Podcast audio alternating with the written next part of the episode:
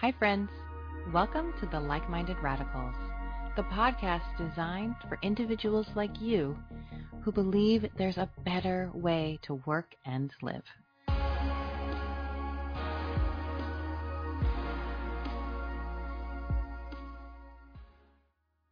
Hello, friends, and welcome to the very first episode of the Like Minded Radicals, the little podcast that could.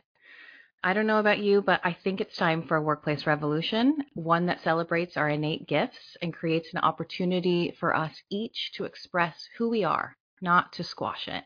I am so honored to have as my first guest former venture capitalist turned founder of the Conscious Business Institute, author, and I suspect soon to be guru, the one and only Peter Matthies. Peter, thanks for joining us today. Thanks so much for having me, Kendra. It's so cool to be here. So I started, I met you through the Conscious Business Institute, which I definitely want to get into. But let's start um, kind of simple, kind of not. Who is Peter Matthies today? Oh, an ever evolved being. I'm trying to remind myself every day that I'm not a physical being stuck here on this planet, but I'm really a spiritual being having a physical experience because that, that would change everything. Yes. So right now, I've I've done a lot in the work of conscious business and transforming the workplace, and I'm currently personally at a transition where it is um, even more from from doing to being. And uh, when I hear people that talk to me, they say, Peter, you're here to become the lake, to reflect back to people, and that's all you need to do. I love that. I love that. Um, you've been on a journey, and I want to get to the kind of journey that led you to create the conscious business. But hearing you just say what you just said, knowing that your past you were a venture capitalist, definitely feels like there was probably some misalignment. What was that first kind of crack in the facade that had you really understanding this idea that you are a, a spiritual being? Um, the crack in the facade about that was when I met with my mentor Rob for the first time in my life. I sat in front of him, never saw him before. He never saw me before. And for three hours, he told me who I was and who my family was and who my then wife was, why we had conflicts, why my parents had conflicts, how they behave in conflicts. Uh, down to the T, he saw not me, he saw my soul. He saw wow. into me. And that's looking into me was the biggest gift that I received in my life because it allowed first of all, it brought about a completely different being state for me. And secondly, seeing that allowed me to actually step into that. It's got to be an incredible situation. I feel like ultimately that's what we're all looking for is this some sort of acknowledgement or permission to be who we are and it can come to us in very different modalities um, i think for me my initial kind of insights was through like strength finders and just starting with that idea of like, well, I am different. I do have strengths. What are my unique strengths? Um, and then mine definitely progressed through to human design was a, a phenomenal experience for me where I really felt seen. Do you have a favorite assessment or modality other than Rob and, and his unique gifts? Um, I, I, use a variety of them, and it really depends on the person what they're ready to. We like we like the ones that Rob does because it's it really stretches the paradigm. You know, there there's no unseeing, there's no undo button after you experience that. But there are different things that we that we that we bring into it. Human design helped me a ton. It opened a, facade, a facet for me, which which really helped me change the way I show up in the world and mm. how, I, how I create success. Uh, another one is the one where we look at out out of power behaviors, as we call them, when we operate from fear, the reason why we create stress to have an understanding of that so we can just show up more empowered. Yeah, I love that. What's your magic? My magic is illumination magic. love it. So is mine. Uh, we'll have to leave a link or something for people to explore that. Um, or obviously, they could look at the Conscious Business Institute. Um, highly suggest folks research the CBI Master Practitioner Program, which um, this podcast is, is really a, a result of that.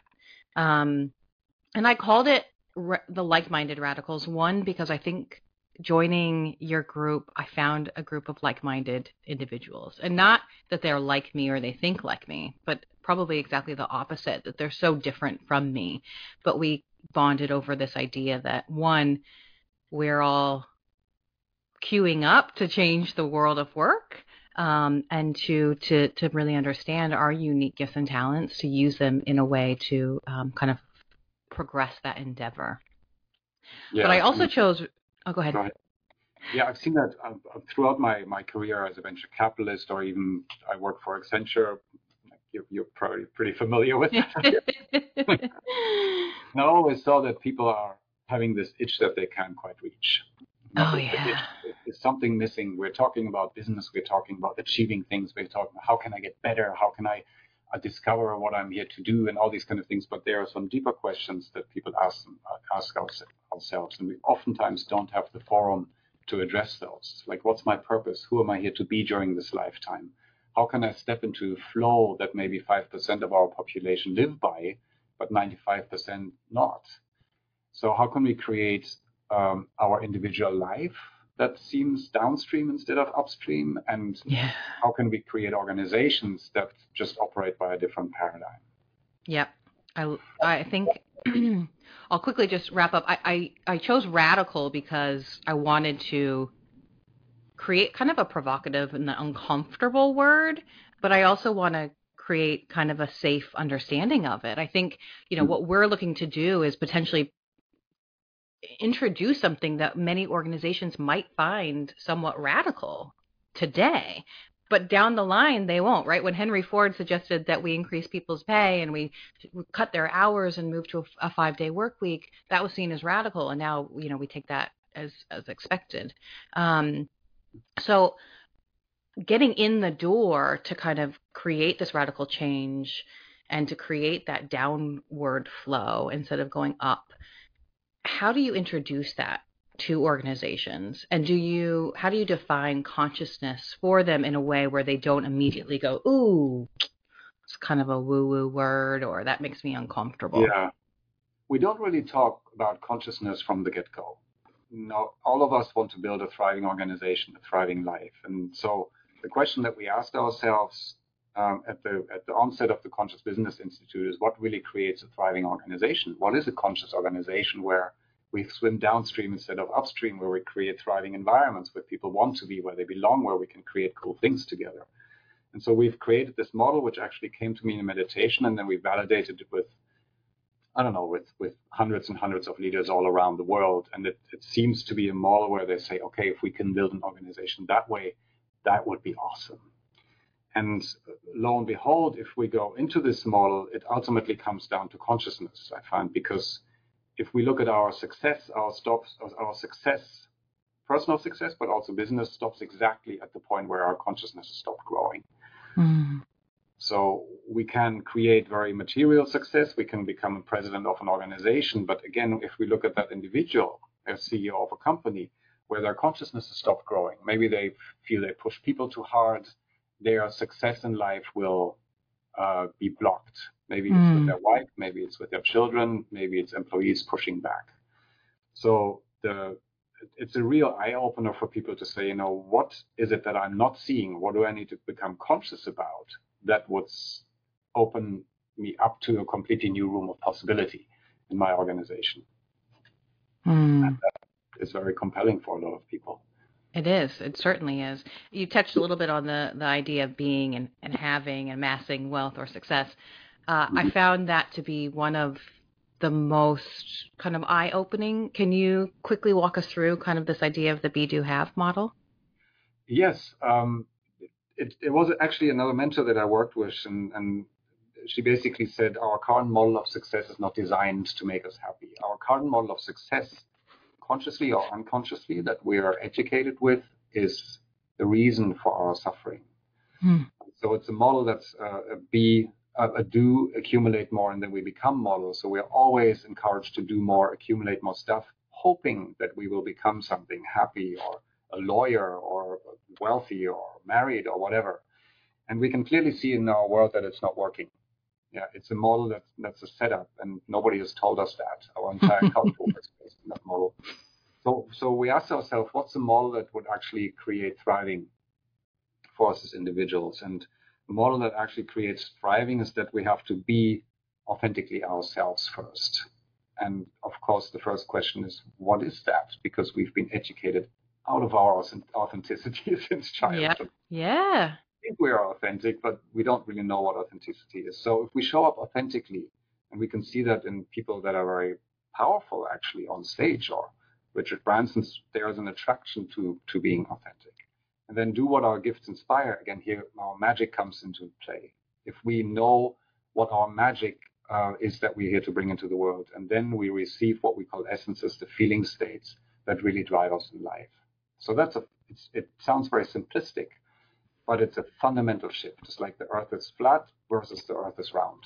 Yeah, it's. I mean, it is. It's mind blowing, but it is simplistic. It's about starting with who you are, and and I think that's one of the key kind of focus areas is for this podcast is to really celebrate that because, like you said, we've been educated out of that I mean, my entire life I've been masking and trying not to be different and feeling weird and, you know, not seeing my different perspective and my creativity and innovation as gifts necessarily.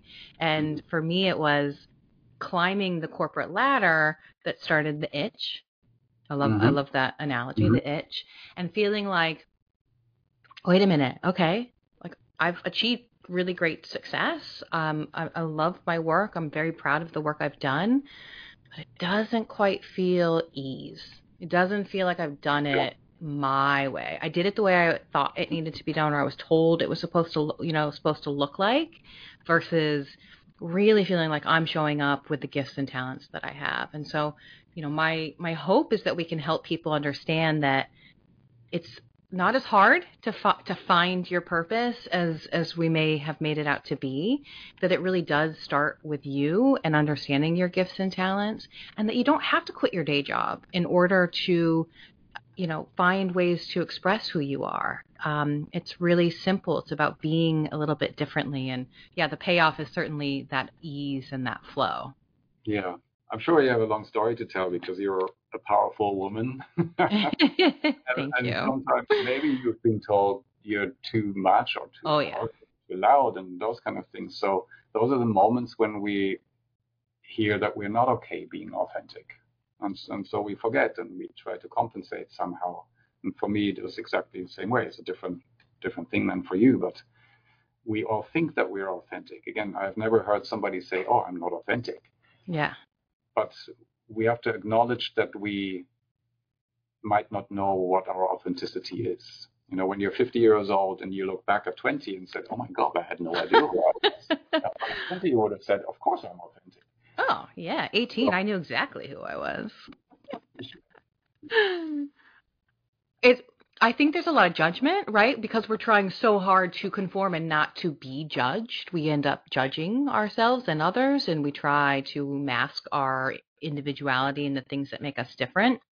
If you were to think back of your days as a venture capitalist, what behaviors or activities are you doing today that your old self would have judged the heck out of?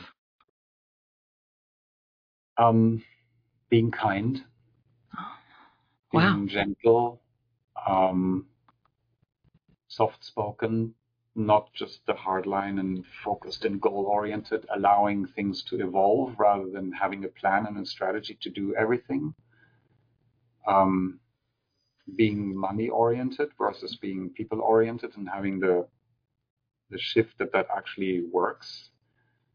You know, there, there are many little things. Um, yeah, I'm gonna leave it at that. I love that. I'm like actually getting emotional. Like that's very powerful. I think I was expecting you. I remember what you told a story about driving in traffic and I think meditating or something. I was expecting, or or recently, I think um, doing some uh, retreats or something.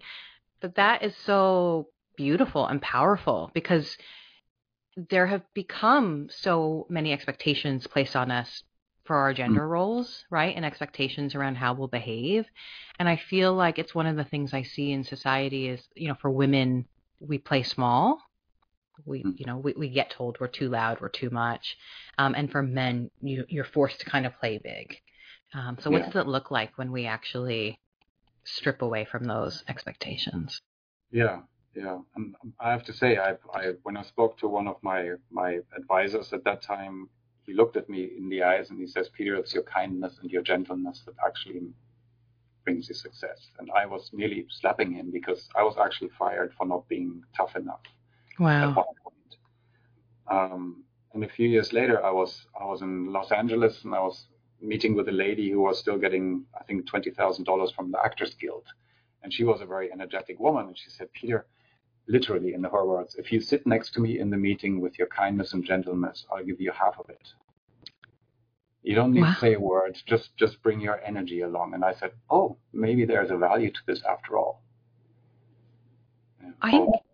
think that's what's so surprising is it's it can be so easy, right? Yeah. Like it's supposed to be easy, and we've created this hustle culture, this idea that like busy is a badge, and you know that stress is something to be proud of, and yet the itch is definitely driven by it, but it can't be like this.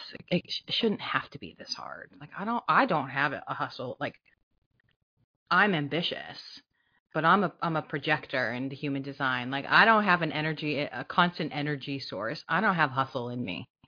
Yeah.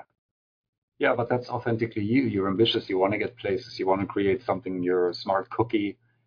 um, but again, how, how you go about doing that is is maybe the, the thing that that you're adjusting at this time. Yeah. Been over a long time. And that's to me I um I love Simon Sinek and I love the mm-hmm. start with why, but I've been really through your course, um, that's one I've really wrestled with is does it really start with why? Because I think if we if we really strip back everybody's why to they want to connect with other people. They want to share their experiences with other people. They want to collaborate and shift people's mindsets or shift the collective or impact others. But it's the how is so hard to understand. It has to start with how. How am I going to use those unique gifts that I have?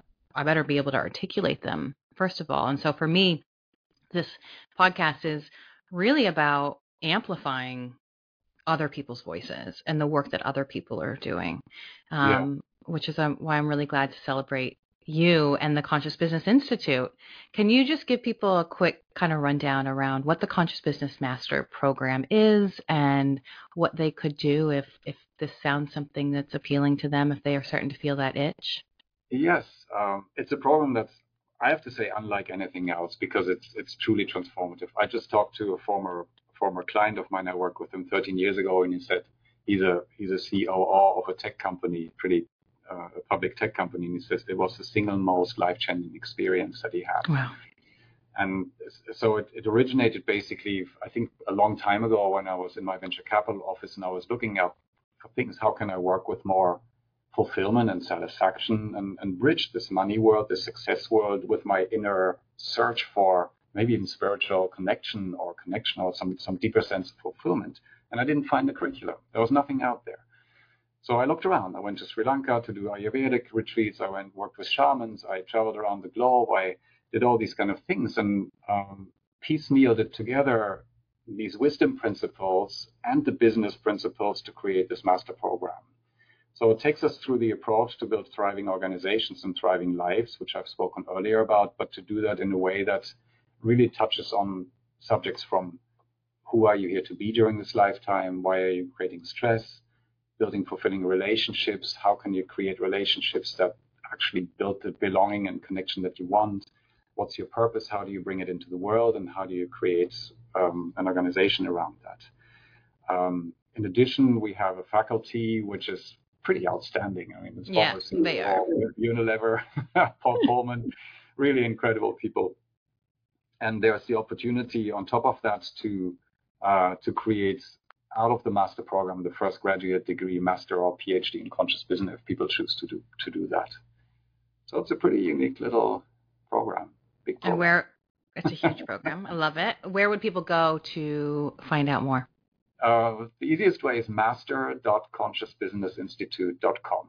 Master.consciousbusinessinstitute.com. Fantastic. I mean, it's certainly been life changing for me. I think it was I was really benef- I benefited because my coach at the time actually um, was thinking about enrolling, and, and she did. We did it together.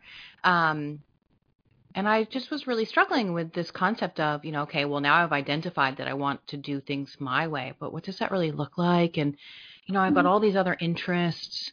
Uh, I've started to kind of to go down the rabbit hole of near death experiences. Like, what does that have to do with business? And I remember it was literally day one, and you referenced near death experiences, and that's part of the early curriculum. And I was like, whoa, wait, this, what does this have to do with business? Like, but this is where I should be. And then I was going through masterclass and the only one I'd done was Richard Branson's and you used him as an example and I was like the universe is giving me signs like all of these disparate ideas and and concerns and questions like you said were starting to kind of come together and who knew conscious business institute master program like that was yeah. where there were so many answers yeah and and thank you that that you bring that up because I I feel oftentimes we still compartmentalize. We want to have a life, but like, does this, this good for business? How do I lead? How do I manage people? But it's just life. It's, yeah. We have to look at it from a little bit more holistic perspective. How do we deal with people? Business is not about business. It's about people. And, and we want all to be fulfilling our deeper human desires and our human drivers. And so how can we create organizations which are so cool because we can create something together in that way? So we need to look at it from a more holistic perspective if we really want to want to build those kind of organizations.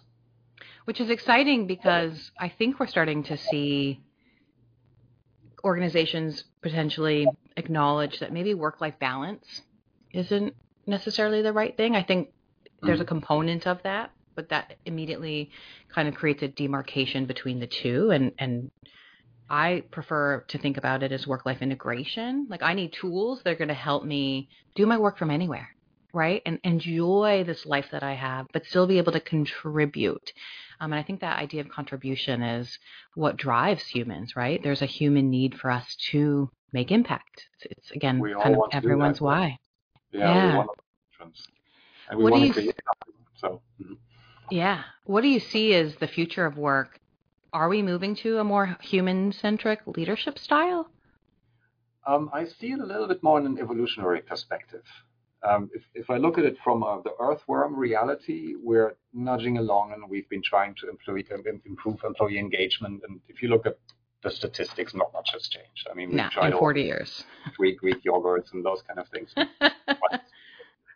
and it's not going to change until we change our consciousness and just approach work in a little different way.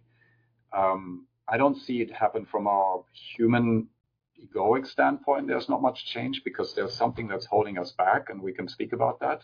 But from an evolutionary perspective, I see that like the younger generations, they just want to work with purpose. If you look at Generation Y, the next generation that will come will be the indigo children, which are just more connected to each other. So they are searching for belonging and connection. And if organizations don't build that, then they won't be able to attract those kind of people.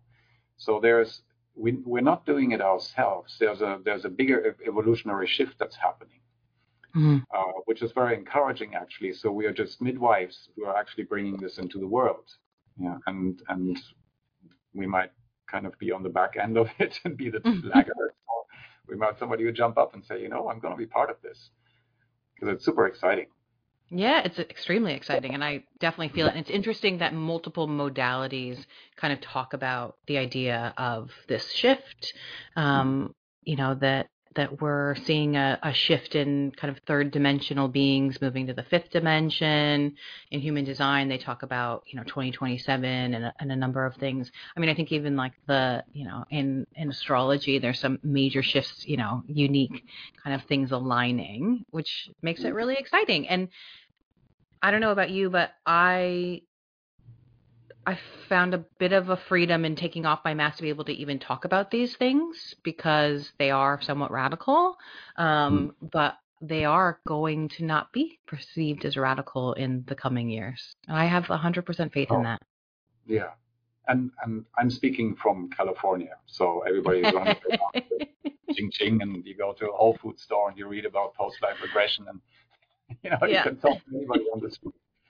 So my entire life has become totally normal to speak about these things. But I'm well aware that in, when I work in Chile or when I work in uh, in Germany or in China or in, or Australia, as a matter of fact, it's it's not there yet. People No. are very uncomfortable with these topics.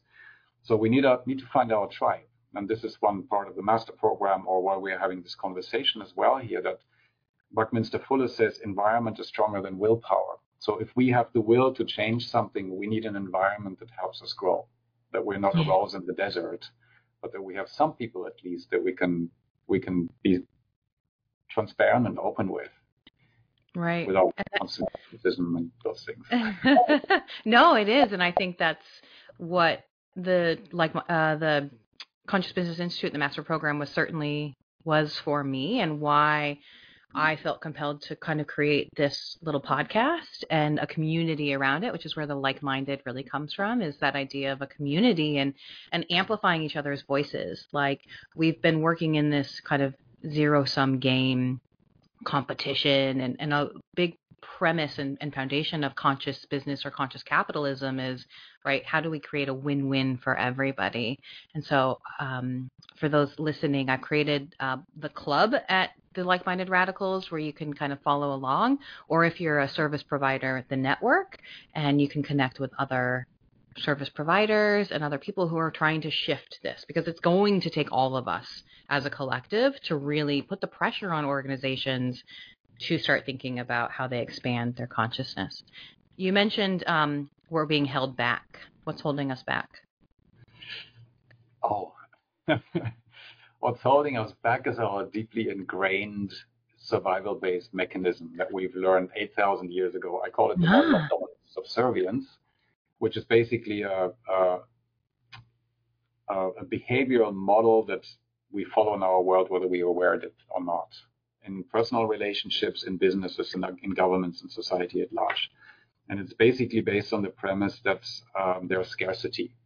There's not enough money, there's not enough food, there's not enough time, there's not enough this, there's not enough oil. And so all of our decisions that we make are driven by this model, or many of the decisions, if we are not in, in the flow of life. Um, so it's basically the, the belief that there's not enough out there, which we've been ingrained in our culture from early education, even our parents. And this belief has now mirrored back to us that we are not enough, Yep. which is critical. So we show up in the world uh, getting afraid of criticism, or am I good enough, or do I need to work harder, or do I need to make, make more money to feel that I'm good enough? So a lot of what we do is in compensation for this model and trying to be good enough. Yep. That's a little bit of a We Too mask. We mask. We use different words. We get very defensive. It's definitely the, Yeah. the model of dominant subservience is one of the things that really stuck with me. It's like once you once the mask has been removed, like there's no going back.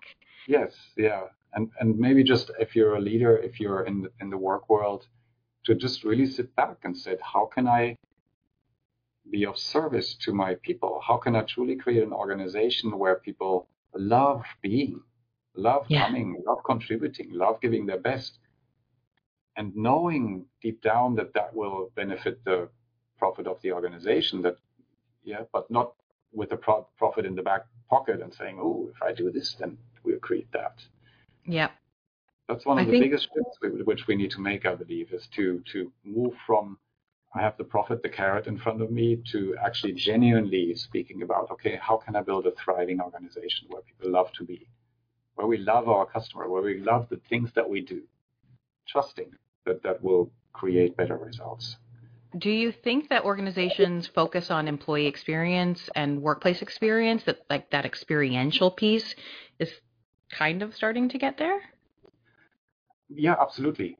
If we see that, but it's it's still it's still a doing level. It's like uh, how can we create a better experience because otherwise we can't attract people. I was just Right. talking to a big airline manufacturer and airplane manufacturer, and and they are, I think they lose forty percent of their people.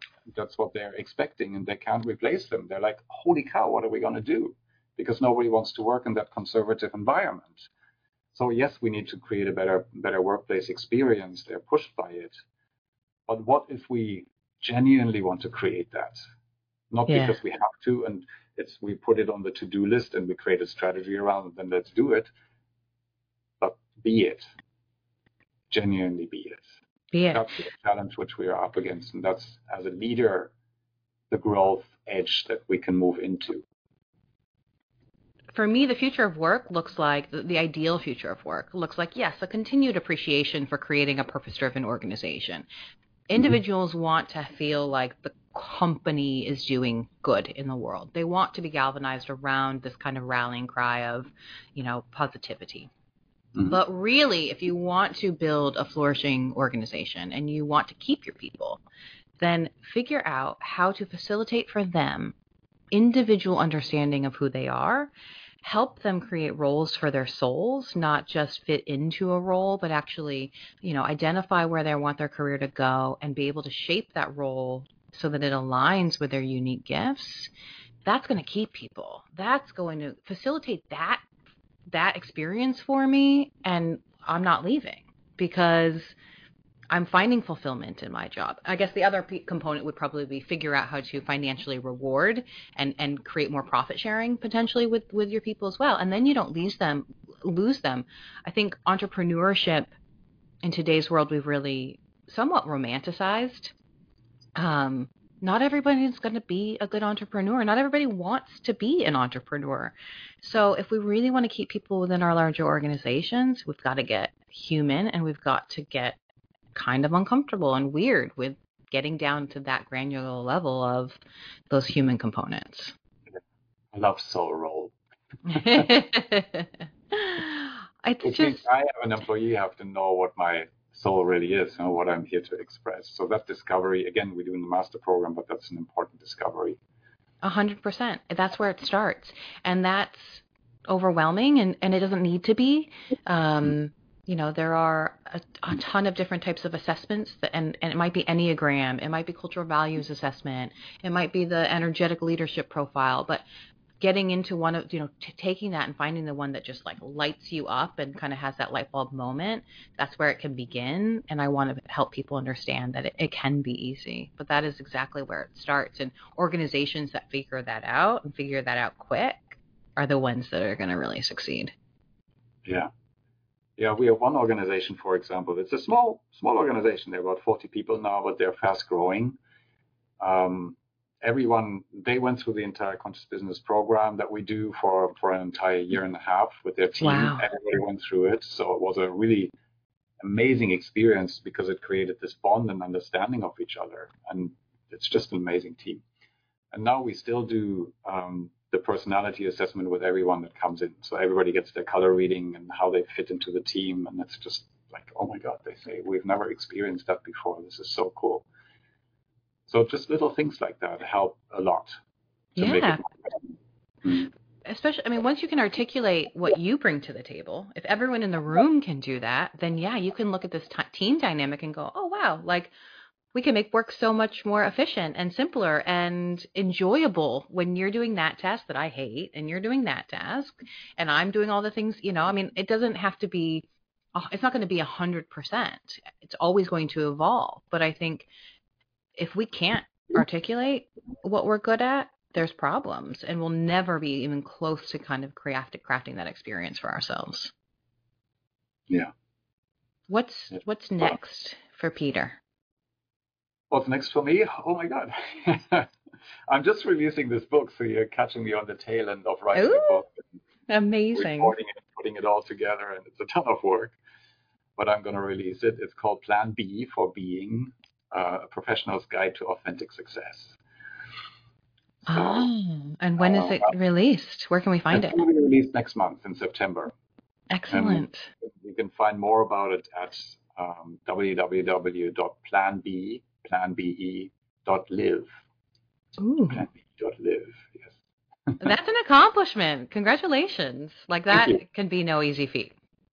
Thank you. It's not. I've been, I started three times. I've been hearing from my guides, write a book, write a book, write a book for 20 years. And now I'm, I'm sitting down to do it. And I've, I've got four or five more in the pipeline. So. Wow. mm-hmm. That, that's incredible. Oh, I'm really excited for you. I might be asking for some advice later. We'll see. I feel like my guides have been like, "Come on, do something." Right now, we'll stick with the like-minded radicals. yeah, that's that's uh, that's a good start. Yeah, I'm excited to see where it goes. I'm excited to just you know have these types of conversations and just hopefully share a couple little nuggets with people that make them say, "Oh, that's that itch. That's what that's been." Yes. Yeah.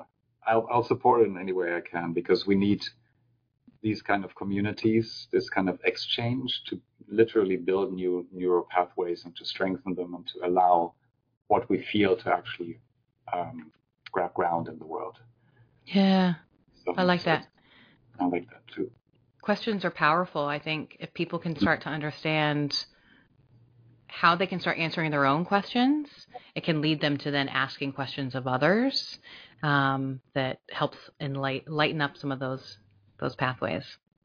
Yeah, and especially um, as you say, we need to we need to change our conversations. If we have the same conversation, we'll go down the same road. But I oftentimes show when I go into organizations from the get-go, I show a circle and look at ask the people like how much percent of this circle do you know that you know as a person or as a as humanity? And of course, it's it's a tiny little sliver, right? Yeah. Because most things we don't know about. And then there's a bigger bigger part which is I know that I don't know. Like I know that I don't know how to fly a plane or how to do heart surgery, but I can learn it. I know that. So it's a bigger part of that. But the real interesting part is that um, that we the part is that we don't know that we don't know. Mm-hmm. So we, if, if I ask people, do you know anything? And they say no, because I don't know what I don't know. But that's where development happens. That's where shift and change happens. So we need to have in our world that's not working anymore in the way we practice here. Uh, we need to have those conversations where we explore that area where we don't know that we don't know. And the podcast, for example, is a place where you can open those conversations because you, you can open that space with people. I've never thought about that. I didn't even know that I didn't know that. Yeah. So. Definitely. I think that's what this has been driven from. Like i don't know. I know i know i know i don't know a lot. That's what i do know. So this is our opportunity just to keep asking questions and keep pushing for more and, and keep being curious. Um, i think that's why a podcast really spoke to me. Yes. Yeah i like to compare it to the Earth is flat versus the Earth is round. You know, at that time, at Copernicus' yeah. time, everybody was thinking the Earth was flat. So that was the knowledge in the world. And so everybody, when they were sailing to India, they were going, of course, they were going east because otherwise you'd fall off the, off, off the Earth. and Copernicus comes along and says, how about the Earth is round? Yep. Yeah, and people who were in the flat Earth, they didn't consider that. So they didn't know that they didn't know. But suddenly there's this, this new paradigm, which everybody fought in the beginning. But Christopher Columbus believed in this paradigm that the Earth was round. So his, his one thought, the Earth is round, allowed him to go westwards mm-hmm. to India, opening up a completely new world. So again, if we if we allow this different consciousness to grab hold, if we go into that space that we don't know that we don't know, it doesn't cost work it's one different thought. It's effortless, a different thought. If we can go there and it changes our world, it opens up a completely new world for companies, for, for people individually. And that's why the space is so intriguing for organizations to explore, but also for us individually, of course. Yep. It was a radical idea. Yeah. Exactly. That is a radical thought. I love it. I love it. Um, I feel like I'm going to end on that because that's kind of a, a mic drop. Um, I am so glad to have you. It really could, I couldn't have kicked off this, this podcast without you. Um, you were inevitably the, the only person who could be the first guest. So appreciative of you spending time with me and, and with our listeners, and really just for being kind of the catalyst behind this. Um, really excited to continue to work with the Conscious Business Institute.